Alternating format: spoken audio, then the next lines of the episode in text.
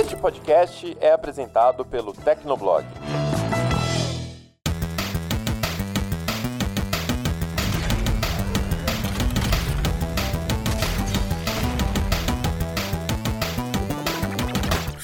Fala galera, tá começando mais um Hit Kill, o podcast de games do Tecnoblog. Eu sou a Vivi Werneck. E eu sou o Felipe Vinha.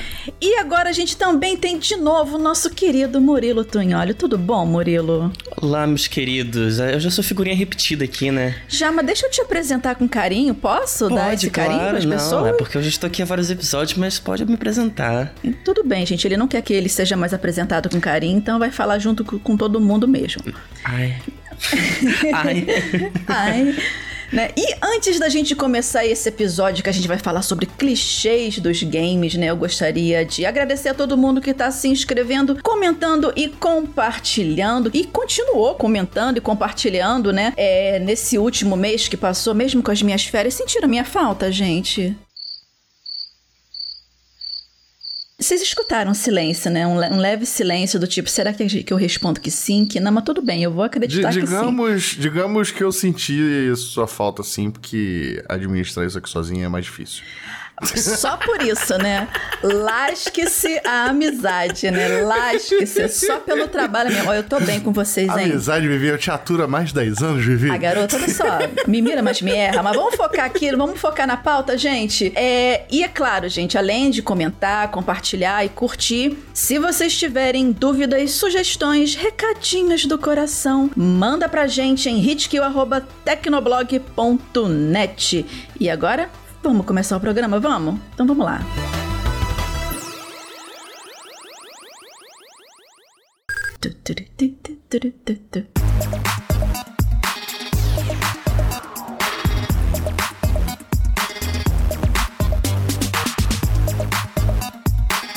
Nesse episódio a gente vai falar de algo que Bom, quase sempre aparece nos games, desde que o mundo é mundo, que são o quê? Os clichês, né? Inclusive, às vezes, é, até quando não parece que tem um clichê num jogo, ele tá lá. Só que tá lá escondidinho na dele, quietinho. E, bom, acho que todo mundo já conhece o conceito de clichê, mas não custa dar uma, uma enfatizada. Assim, muito resumidamente, a gente pode explicar os clichês como coisas previsíveis que acontecem não só nos games, tá, gente? Mas nos filmes, literatura, entretenimento no geral. E o clichê dá sempre aquela sensação de: hum, isso de novo? Ou se não, nossa, eu. Cara, eu sabia que isso ia acontecer. Nossa, estava na cara que isso ia acontecer. Mas assim, apesar de alguns clichês já estarem assim, bem batidos, muito batidos nos jogos, e, bom, alguns estúdios insistirem em usá-los mesmo assim, outras desenvolvedoras de games já estão meio que aprendendo a, entre aspas, quebrar a expectativa do jogador e até inovar é, sobre o que a gente poderia muito facilmente deduzir antes, né? E a ideia de quebrar a expectativa é importante porque é justamente aí que você cria, por exemplo, o susto ou alguma pegada mais cômica e etc. É você é, induzir o jogador, focando nos jogos, né? Induzir o jogador a pensar em algo e chega ali na hora H, muda completamente naquele né, plot twist e dá quebra de expectativa e você se surpreende, esperamos que de uma forma positiva, né? Dito isso, a gente trouxe aqui pro debate alguns exemplos que, de um lado, ninguém aguenta mais sobre clichês de jogos, né? E alguns outros clichês um pouco mais elaborados e inteligentes, porque o clichê ele não precisa necessariamente ser algo negativo, né? Mas até porque, gente, é uma coisa que a gente vai ter que conviver nos jogos porque eles dificilmente vão deixar de existir. Ah, e claro, se você que tá ouvindo esse Hit Kills, você tá super convidado a compartilhar a sua opinião também, se você concorda com os clichês que a gente vai trazer aqui hoje e se você tem outros para acrescentar também. Agora vamos lá, vamos começar com o nosso primeiro tópico. E um dos clichês assim mais conhecidos e uma, nossa, uma excelente muleta narrativa em alguns jogos, para não dar muito trabalho de se criar um perfil do herói para quem estiver construindo a história. Ah, isso, isso é clássico, né? A ideia de um protagonista que precisa vingar a morte de algum ente querido. né? Normalmente, né, são os pais do, do, do, do, do bonequinho que morreu, né? De, são, são os pais, né? Ou, ou alguma figura que passa esse sentimento materno ou paternal, né? É aquela cena trágica e poética de algum vilão matando alguém que o protagonista ama e que no início você não consegue fazer nada é, é para impedir isso, tem que só assistir aquele final trágico. E um outro clichê envolvendo família, né? São personagens que, que só vivem assim, por exemplo, com a mãe, né? Pokémon é mestre em fazer isso. Cadê seu pai? Não sei, morreu, é filho de chocadeira, foi sequestrado, ninguém faz ideia, ninguém fala do pai, ele simplesmente é inexistente, né? O filho brotou ali, tem só sua mãe ali te rilando uma vez ou outra e seus Pokémon também. E uma outra coisa que eu queria acrescentar, assim, apesar de ser algo já assim batido, né, é, sobre essa questão dos clichês, né, as possibilidades de explorar essa questão do início da jornada do herói, né, esse clichê do início da jornada do herói são assim infinitas infinitas quase, né? O próprio Ghost of Tsushima Falei certo agora, Vinha. Ghost of Tsushima? Tsushima. Tsushima. Tsushima. Eu não vou acertar Tsushima. nunca. Eu desisto. Vamos fazer, vamos fazer uma aulinha em japonês. Ghost of Chuchuquinha.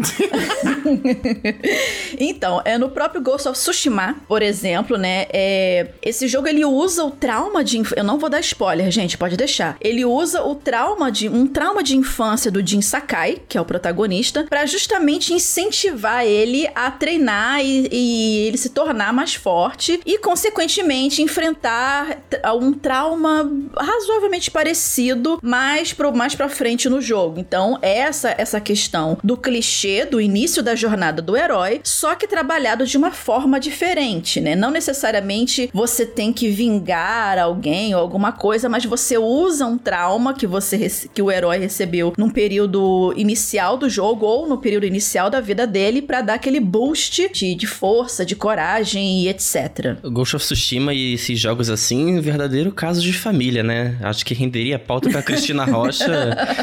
aí até, até não sei mais, né? Eu gosto de citar sempre quando a gente fala de jornada de herói, é um clichê, assim, muito clássico que é Kingdom Hearts, que por mais que o enredo seja bem confuso, enrolado em muitas partes, né? Tem gente que tem até medo do enredo de Kingdom Hearts, mas ele segue direitinho aquele, aqueles 12 princípios, né, da, da jornada do herói, porque isso é uma teoria da narrativa lá, uma coisa louca. É, eu recomendo até muito um vídeo excelente do Brian David Gilbert, da época que ele tava no Polygon, é, explicando toda essa farofa, porque se eu for ficar aqui falando no episódio, a gente vai ficar aqui umas 6 horas e acho que o nosso editor Ari não vai querer editar um podcast de 6 horas. Acho curioso que eu estudo roteiro, né? E eu, sei, eu entendo de vários formatos de estilo de roteiro. Jornada do Herói é um deles. E é curioso que ela é meio que considerada assim um consenso hoje em dia, é, que é um formato entre aspas, entre muitas aspas, tá, gente? É um formato preguiçoso, porque ele tá preso a muitos conceitos que envelheceram mal, sabe? Conceitos é, voltados para uma sociedade patriarcal e não sei o quê. Normalmente a jornada do herói é focada numa figura masculina e tal. É, mas ainda é muito utilizado porque é um formato muito clássico, né? Mas existem jogos que fogem um pouco dessa fórmula e usam outro, outros clichês e outras narrativas que são. que diferenciam bastante. E aí, quando, quando isso acontece, cara, é muito bom. E realmente é um, é um formato bem batido batido. E,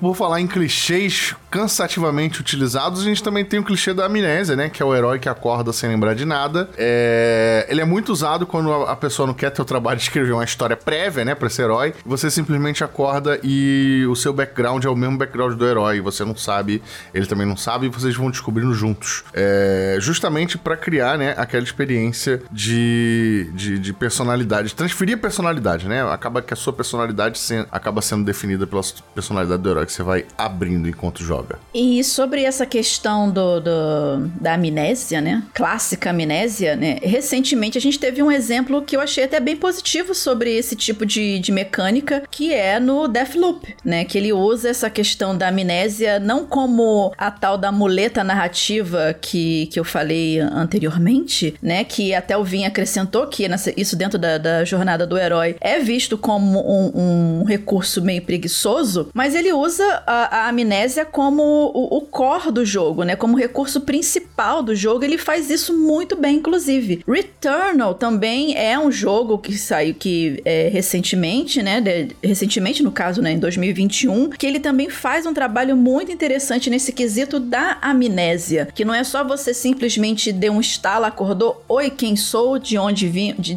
de onde a gente veio, para onde vamos. Então, assim, você vai descobrindo, apesar de você acordar sem saber absolutamente nada, ou ter flashes do que possivelmente aconteceu com você, porque tem isso, por exemplo, no Deathloop e no Returnal, você tem flashes iniciais do que aconteceu, você vai descobrindo a história, descobrindo o que aconteceu com você, conforme você vai é, é, é, avançando. No caso dos, desses dois jogos que eu citei, o Deathloop e o Returnal, é por meio dos loops, dos loopings, né? Que você vai descobrindo as coisas. Então, isso eu achei interessante de se trabalhar com a amnésia. Dá pra citar a amnésia como uma, outras formas de usá-la, é, não só no, no quesito esquecer das coisas, né? Esquecer a memória em si. Quando tem uma continuação de um jogo, né? Quando ele passa pro título 2 ou 3, é, normalmente os, os desenvolvedores, os roteiristas, usam esse recurso da amnésia para fazer o protagonista perder os poderes, para no próximo jogo ele não ficar tão overpower, tão poderosão, e você ter que treinar tudo de novo, né? É, de novo, eu consigo citar Kingdom Hearts outra vez, porque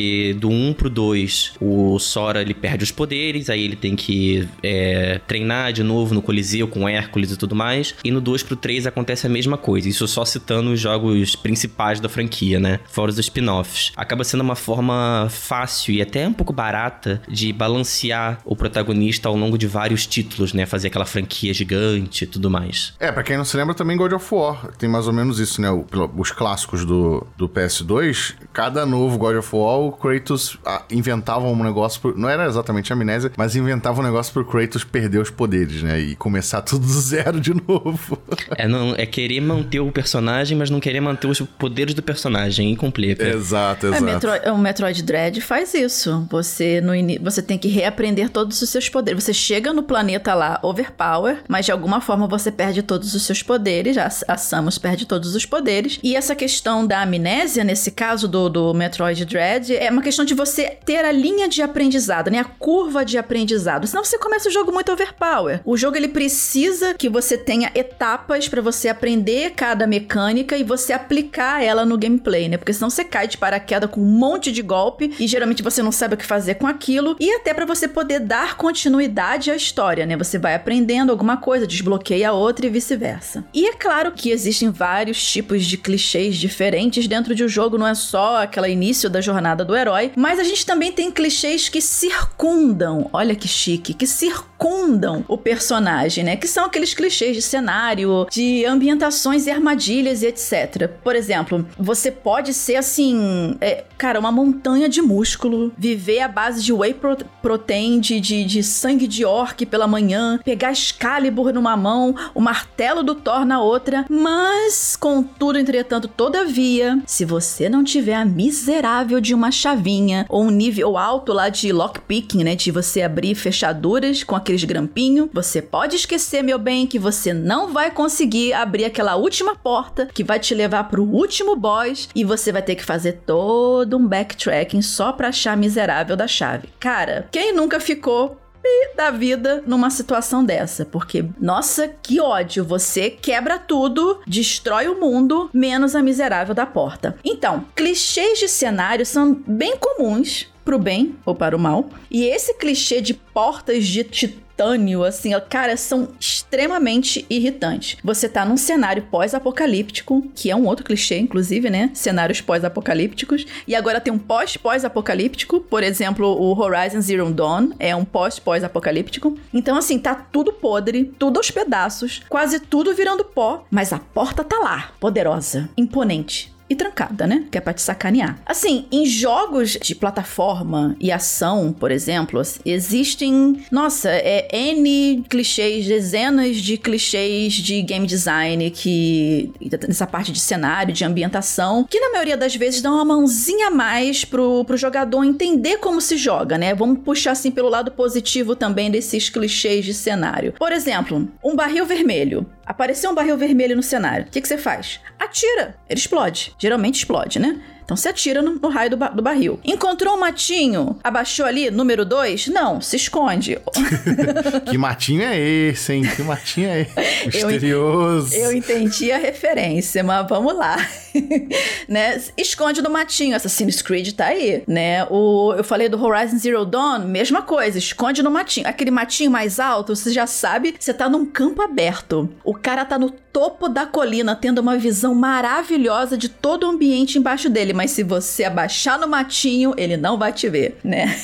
E um outro clichê de cenário que é ótimo também, né? São as comidas e itens de cura, que geralmente ficam escondidos em lugares nada higiênicos, né? Street of Rage, por exemplo, que você acha frango, um galeto dentro de uma lata de lixo. E você come aquilo. Salmonela? Pra que se preocupar com isso? Não, tipo, power up praticamente, né? Isso me lembra Borderlands, que você não acha comida em cima, você consegue achar arma dentro das privadas, dos banheiros químicos. Não, pipoca, nem. Não, eu não vou. Eu não tô nem é, é, tocando no fato de que você, de repente, você tá jogando um, um, um JRPG da vida, você mata uma gelatina e pula uma espada da gelatina e uma armadura da onde que tava guardado aquilo? Em Nárnia, só pode ser, né? Porque não cabe no bicho aqueles negócios. Mas isso a gente até abstrai já porque já entrou no sangue. Outros também clichês de cenários e ambientações, tipo, apareceu um inimigo, ele é maior do que o restante do grupo? Prepara, meu bem, porque ou é um mid boss ou é um boss. Se ele for todo colorido, então, cheio de arma, essas coisas assim, e pode se preparar. Outra coisa que é clássica também de ambientação, de clichê de ambientação de cenário, muito espaço aberto. Muito espaço aberto, tipo um campo assim aberto, quase sem obstáculo nenhum, e com bastante item de cura logo no início, ou um boost por perto. Boss fight, bebê. Se prepara. Lá vem. E é claro que as paredes invisíveis, né? Isso é só pra, pra citar alguns. Murilo, você tem outros aí para dizer? Eu gosto de dizer que o grande trunfo dos jogos Metroidvania, né, que misturam Metroid e Castlevania, é, de hoje em dia, os mais recentes, são esses clichês de game design mesmo, né? Porque a ideia desse subgênero é você fazer o backtracking para ir abrindo novos caminhos, então é preciso colocar obstáculos que são só desbloqueados com certos equipamentos. Então você tem uma parede que você tem que destruir com um certo foguete, você tem um, uma placa de metal que você tem que derreter com algum tipo de lança-chamas, aí você tem que voltar pegar para você abrir aquele caminho para você avançar na fase. É, e como o nome já diz, isso nasceu há muitos anos com Metroid e Castlevania. Mas acabou perdurando até hoje, porque querendo ou não, né? É uma forma mais fácil de lidar com esses problemas. Quero acrescentar que isso é. Na verdade, provavelmente se tiver algum game designer ouvindo esse episódio, ele provavelmente tá passando um pouquinho de raiva raiva. Porque esses clichês que a gente listou e citou aqui são, na verdade, facilitadores pro game design, né? As pessoas usam essas ferramentas, é, por exemplo, o barril vermelho e tal, como uma forma de, de prática de game design para explicar visualmente pra pessoa que ali tem um negócio interativo, né? E por aí vai. Mas, enfim, eu entendo, eu entendo que é engraçado, que é uma, é uma regra que todo jogo acaba seguindo, mas também é um negócio que existe por um bom motivo, né? E esse bom motivo é a sanidade mental de quem faz os jogos.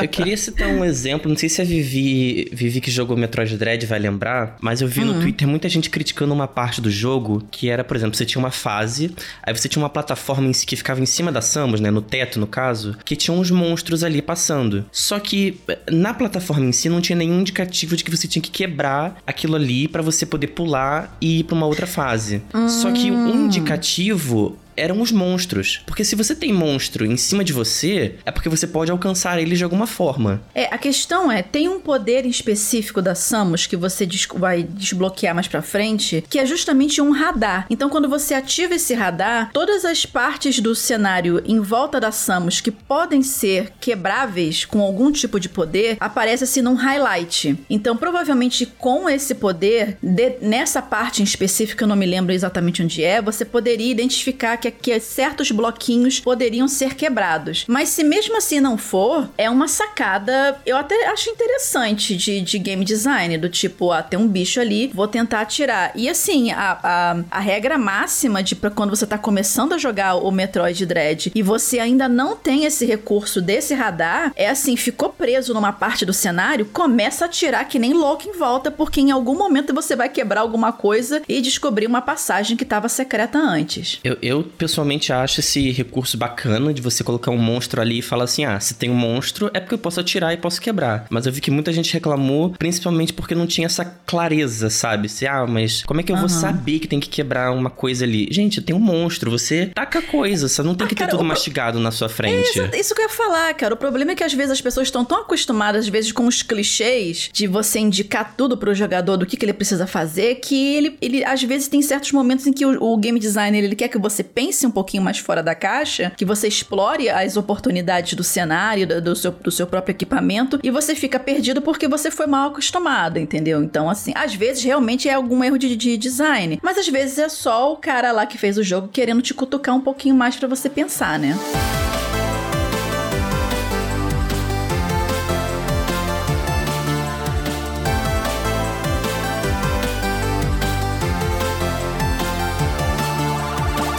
A gente vai falar um pouquinho sobre clichês de gameplay e história também, né? E para começar, né, tem um que é muito interessante que são assim, cara, os humanos não prestam, né? A gente já sabe disso e os jogos também, porque ao menos em alguns games, né, é, é, algumas histórias de alguns games fazem questão de deixar claro ou deixa subentendido que os humanos não prestam ar que respiram o tempo inteiro. Por exemplo, é, em, em Dragon Age Origins, que eu amo esse jogo, é jogar com qualquer raça raça que não seja os humanos meio que dificultam as coisas para você. Se você for um elfo, então, você, assim como em The Witcher 3, você é o cocô do cavalo do bandido, né? Você é escorraçado pelos humanos o tempo inteiro. Em Mass Effect, um outro exemplo, é as outras raças que vivem na galáxia, né? É, na Citadel, por exemplo, eles, eles veem os humanos com uma certa desconfiança, né? Especialmente depois da ascensão da Cerberus, que é uma organização meio meio, nebulosa lá, que tem os humanos como a prioridade, vamos dizer assim. Então, os humanos são, em alguns jogos, eles são vistos assim como os, o, o, os grandes demônios da situação a, aos olhos de outras criaturas sencientes, vamos dizer assim. Tem um clichê de história que a gente viu recentemente com Far Cry 6, mas que acontece em quase toda a franquia Far Cry, pelo menos desde o Far Cry 3, que é você usar um elemento externo para explicar a motivação do vilão, né? E no caso do Far Cry, eles usam as drogas. Eu acho que nenhum vilão do Far Cry, a partir do 3, né? O Vaz, o Pagaminho, o, o crente lá que eu esqueci o nome dele, é, e, o, e o Anton Castillo, eles, se você... Ah, Joseph Seed. O Joseph Seed, isso, obrigado, pra você ver como o jogo foi memorável para mim, né? É, como se você tirar as drogas, né? As, as, as substâncias é, nocivas do jogo, eles não têm mais muita motivação. Eles perdem, assim, 60% da, do, do conteúdo deles. para mim, isso é um sinal de narrativa frágil. Um outro também que eu, que eu assim, que eu particularmente eu odeio esse clichê de gameplay, tirando um um exemplo positivo, que é as missões de escolta. Nossa, missão de escolta no, no, Fallout 3 e no Fallout 4 é desesperador, porque a IA é cagada do, dos NPCs. Então, o personagem fica bugado na parede, tá no meio do tiroteio, o, o personagem, o NPC, ele não vai para trás da cover e fica ali tomando tiro. Aí você tem que ir na frente dele para poder tomar tiro no lugar dele, porque se ele morrer, você perde a missão. Ainda tem essa.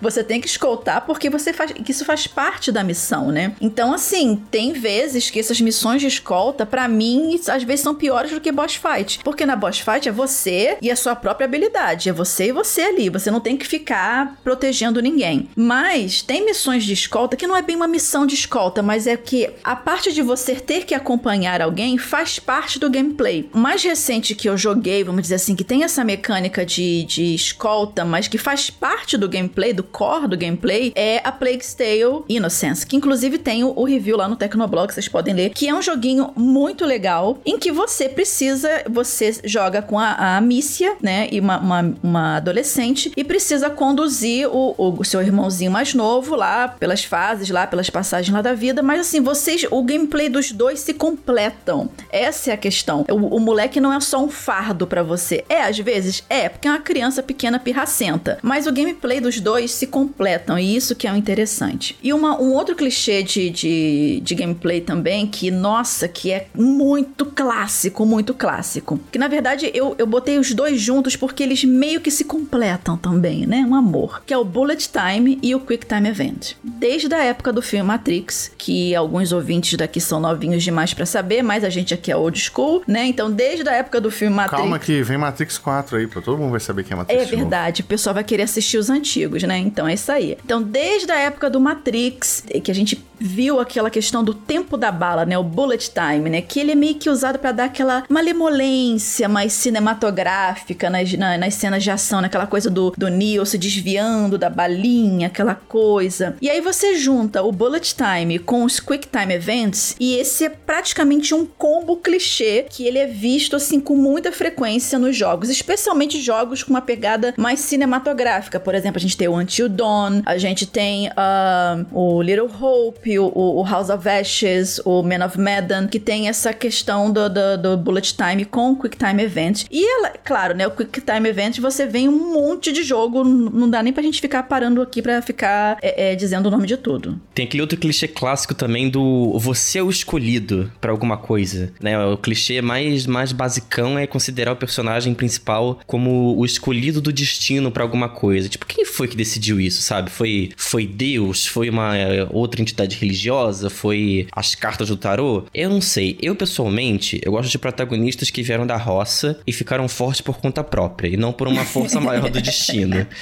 tá ali Bento, arando, então, Chico Bento, tá arando Chico o chão ali, opa, é, pelo tá, poder personagem favorito do Murilo. Oi? Chico Bento, personagem favorito não, do Murilo. Não, Chico Bento, pô, é o personagem mais poderoso da Turma da Mônica. É, assim, eu, eu gosto de usar um exemplo, não sei se eu, se eu estou sendo coerente, mas o Cloud do Final Fantasy VII é um pouco isso, porque ele, ele não é um escolhido em si, ele tava na roça, ele entrou pro programa lá dos Soldiers, ele ficou super, tomou o soro lá, tipo Capitão América, ficou muito forte, ele tem lá umas coisinhas com Sephiroth e tudo mais, mas ele em si não é um escolhido. Que aí depois vem também o Zack, que também é outro Soldier, enfim, sem muitos spoilers, mas eu acho que dá uma, uma dinâmica melhor pro, pro, pro protagonismo quando não tem essa esse é, Deus Ex Machina por trás. Nossa, curtiu o Deus Ex curtiu, né? Machina? Né? Assim, pra, pra, Nossa, foi profundo. Foi hein? profundo, né? E para quem não sabe o termo Deus Ex Machina é quando você tem uma força externa do nada alterando o rumo da sua história, né? Inclusive, só um pequeno off-topic, joguem Deus Ex.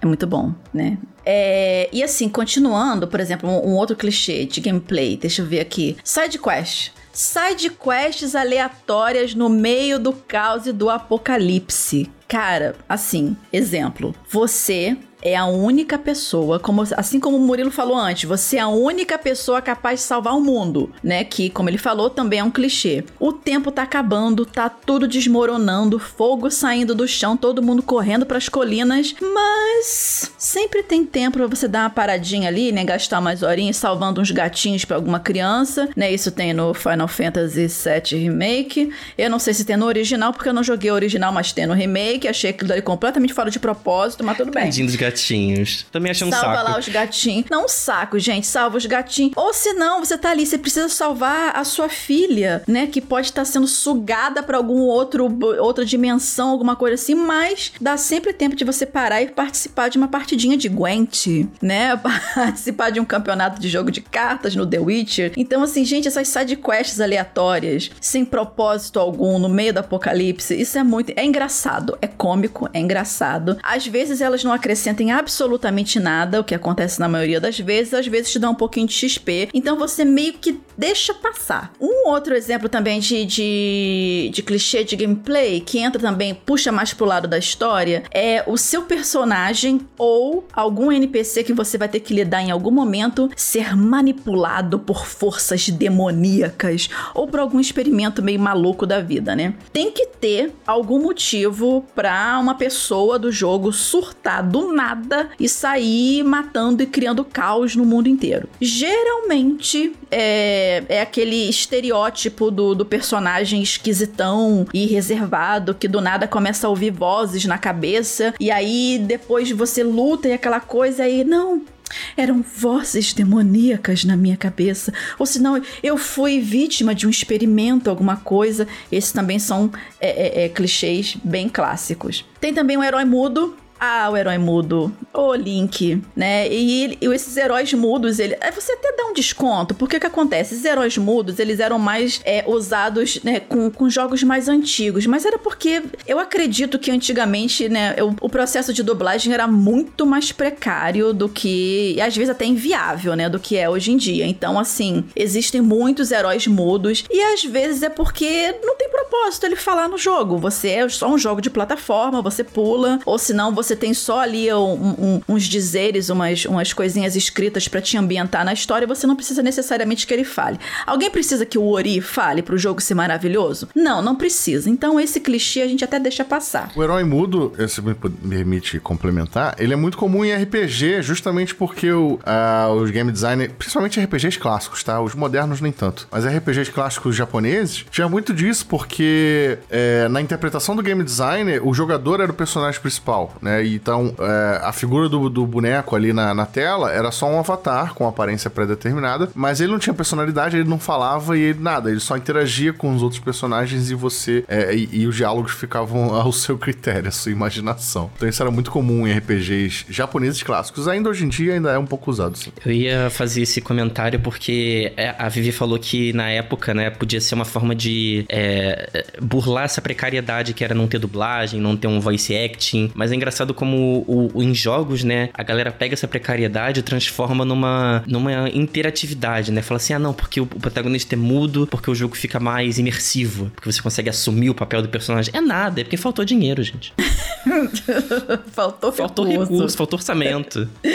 Não, mas eu, eu acredito nesse ponto também que o Vinha falou. Você usa o fato de você não ter a questão da grana ou da, da disponibilidade técnica para fazer, pra fazer uma dublagem de um protagonista e colocar essa ideia de imersão no jogo. É uma boa saída pela tangente que funciona, vamos dizer assim. É claro, se for bem elaborado isso, né? E assim, o, cara, outro clichê muito clássico de gameplay que também acontece muito em jogo de plataforma: fase de água, fase do gelo, fase do fogo. Nossa, quem nunca jogou um jogo de plataforma e não teve que e não teve assim que encarar um desses três estágios, nossa, tira a primeira pedra. Assim, não existe é, Mario, não existe Sonic, por exemplo, sem uma fase com alguns desses elementos, ou todos eles juntos ou separados. Fase de água, do gelo e de, de, de, do fogo, inclusive as fases da água do Sonic são meus traumas na infância, aquele barulhinho miserável. Nossa senhora, terrível. É, eu queria citar aqui um clichê dos jogos de ação, né? Porque eu curto bastante jogo de ação, que é o Witch Time. Essa mecânica de, de Witch Time é quando você desvia na hora certa de um golpe e o tempo dá uma leve desacelerada. Isso tá em praticamente, acho que quase todos os jogos de ação hoje em dia. É, começou a ficar popular, agora eu não sei se surgiu com baioneta. Eu sei que o termo surgiu, mas eu não sei se a mecânica surgiu com baioneta, se já existia Witch Time antes. Se eu não me engano, esse Witch Time ele surgiu antes, um pouco antes de baioneta num, num jogo chamado Bullet Witch de Xbox 360. Ah, então. Eu acho que, se eu não me engano, ele, ele. Nesse jogo ele já tinha uma mecânica parecida, a galera chamava de, de Witch Time, mas acho que Bayonetta popularizou. Eu, eu preciso confirmar essa informação, mas é, eu lembro de Bullet Witch que era um jogo ruim muito bom.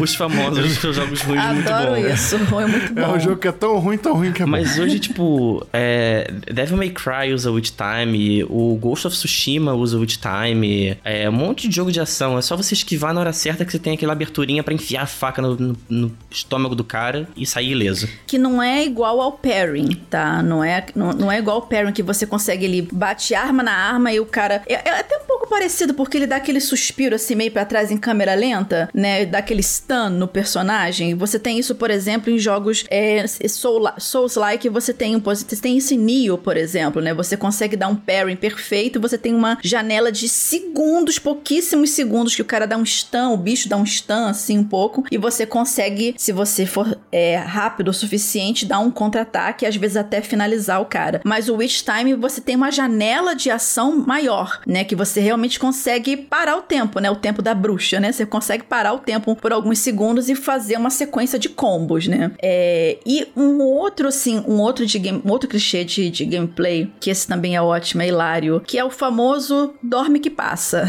Né? dorme, descansa que passa, Alô, né? Pokémon. Né, gente? Dorme que passa. Isso é clássico, né? E assim, além de jogos de RPG, ele também ele é muito conhecido, muitos, muito conhecidos em, em jogos de, de, de, tiro, né? Shooters, né? Você tá ali quase morrendo, segurando o fígado na mão, que aí é só você ir num cantinho, abaixa, fica ali sem tomar tiro por alguns segundos, que o seu sangue, ele magicamente ele volta pro seu corpo, cura todas as suas feridas e você tá ali pronto, belo e formoso de novo pra batalha. Eu acho isso sensacional, né? E esse, esse é só o descanso que passa. O dorme que passa é que ele está na merda, né? Cheio de, de radiação, de tiro, de curse, de tudo. E você vai lá, pô, vou tirar um cochilinho aqui que eu vou melhorar. No dia seguinte você tá como? Linda, bela e formosa. Vamos lá, radiante, né? É, é, na vida novamente. Isso é clássico, isso é maravilhoso, né? Não, não, não reclamo, né? Porque isso às vezes salva, salva o gameplay em determinados momentos, mas que é esquisito, é. Então, galera, esses foram só alguns exemplos para o bem e para o mal de clichês nos games. É claro que tem muito mais do que isso, muito mais. Então você que tá ouvindo esse episódio 36 do Hit Kill, o que que você acha dos clichês dos games? Você concorda com os que a gente colocou aqui? Não concorda? Tem outros para acrescentar? Cara, comenta com a gente no post que vai ficar lá no tecnoblog.net, marca a gente nas redes sociais ou envia pra gente no hitkill@tecnoblog.net.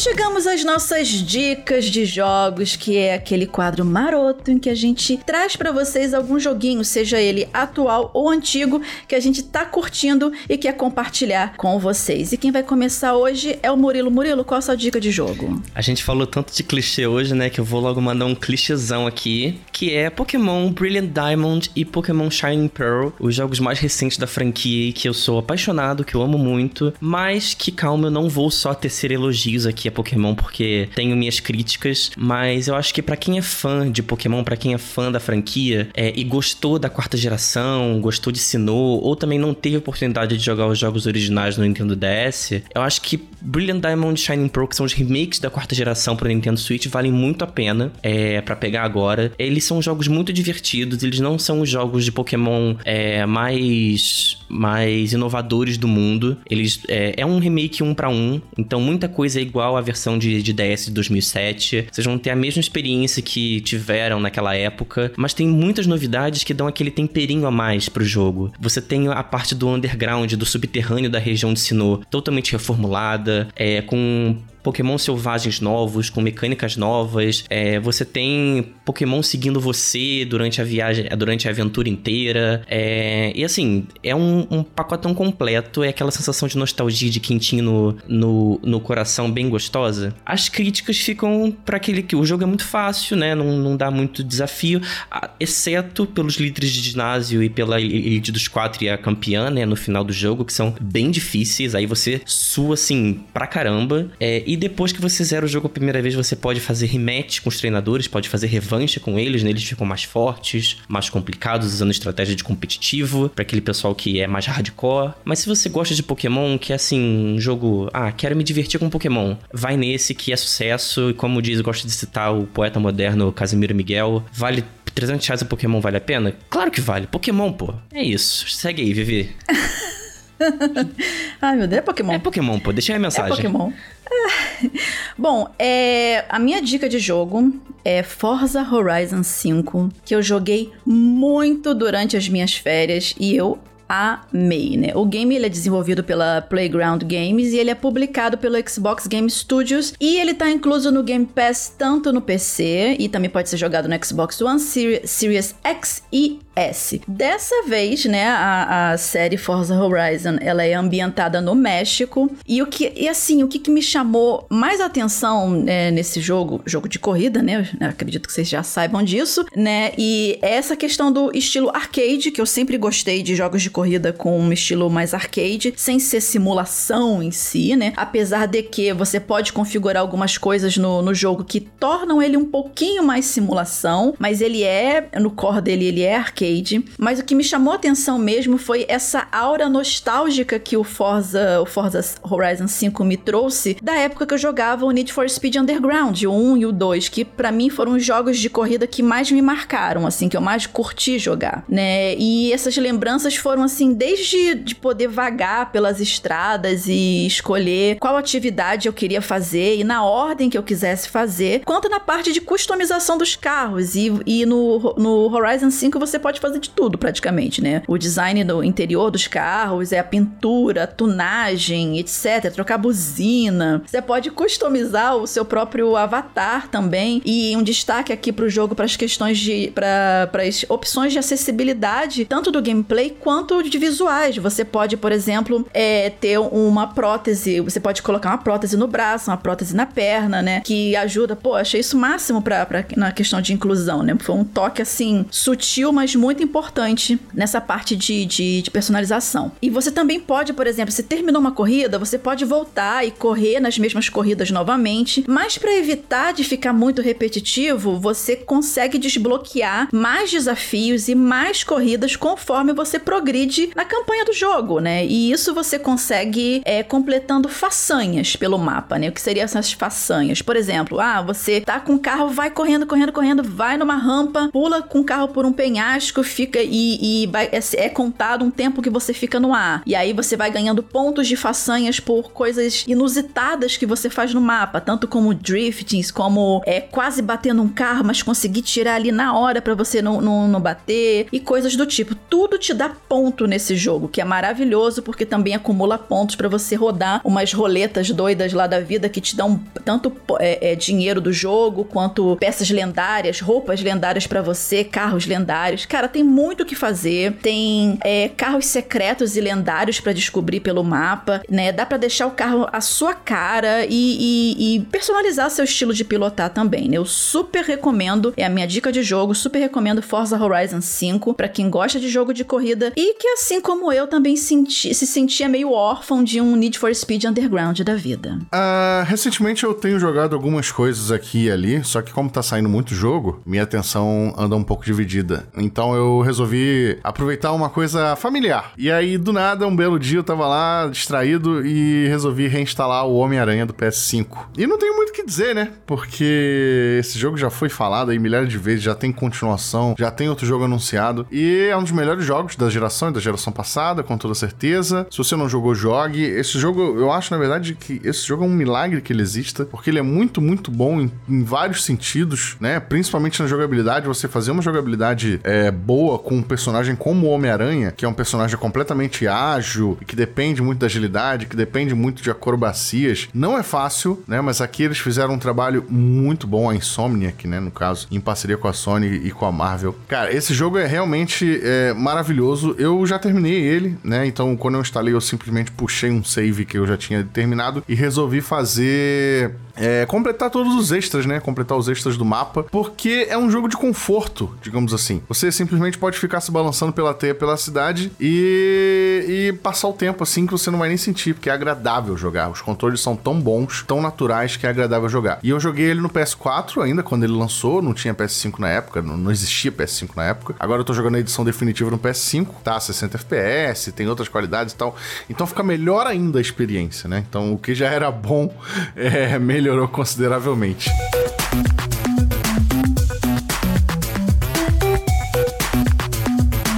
E é isso, galera. Chegamos ao final de mais um Hit Kill. Hit Kill número 36. E vamos aos créditos, porque dá um trabalho fazer isso, gente. Quem produziu esse Hit Kill foi Moa, essa pessoa que vos fala, com a colaboração de Menino Murilo e do Vinha. E esse episódio foi editado pelo Ariel Libório e o Vitor Pádua fez a arte de capa. Então é isso, galera. Então, se vocês quiserem mandar recadinhos do coração, críticas positivas, sugestões para os próximos programas e comentar sobre os clichês dos jogos, é só mandar um e-mail pra gente em hitkill.tecnoblog.net, comentar no post que vai ficar lá no Tecnoblog ou marcar a gente nas redes sociais. A minha pessoa você encontra por arroba Vivi Werneck. Arroba Felipe Vinha. E arroba Muri Tunholi. E é isso, galera. Até o próximo. O meu, o seu, o nosso Hitkill. Ah, que, Que- saudade ai, tava- disso. Faz tanta falta, né? Que delícia. Hitkill. Tchau. Beijos.